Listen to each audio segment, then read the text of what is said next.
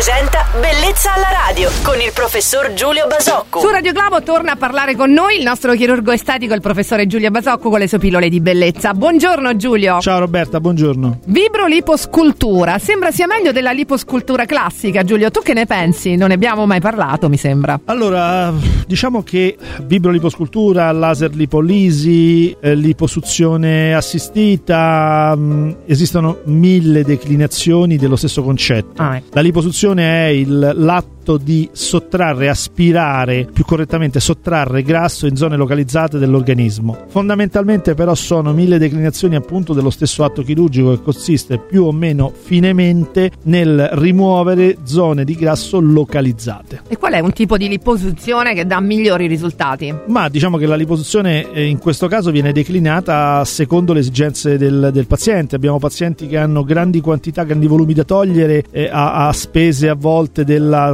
raffinatezza della- dell'esecuzione, quindi usiamo metodi un po' più aggressivi che però sottraggono più volume. A volte invece abbiamo il contrario, una ragazza giovanissima che deve togliere delle piccolissime culotte e non ci possiamo permettere nessuna irregolarità e quindi utilizzeremo un mezzo più, più raffinato ma meno efficace. Diciamo che qui esiste molto la soggettività del paziente e quindi l'indicazione chirurgica. Bene, adesso è molto più chiaro. Ringraziamo il nostro chirurgo estetico Giulio Basocco per averci delucidato su questo argomento di oggi. Se avete un consiglio da chiedergli, scrivete a bellezzalaradio.radioglobo.it. Buon fine settimana, ciao Giulio. Ciao Roberta, buongiorno a tutti. Bellezza alla radio.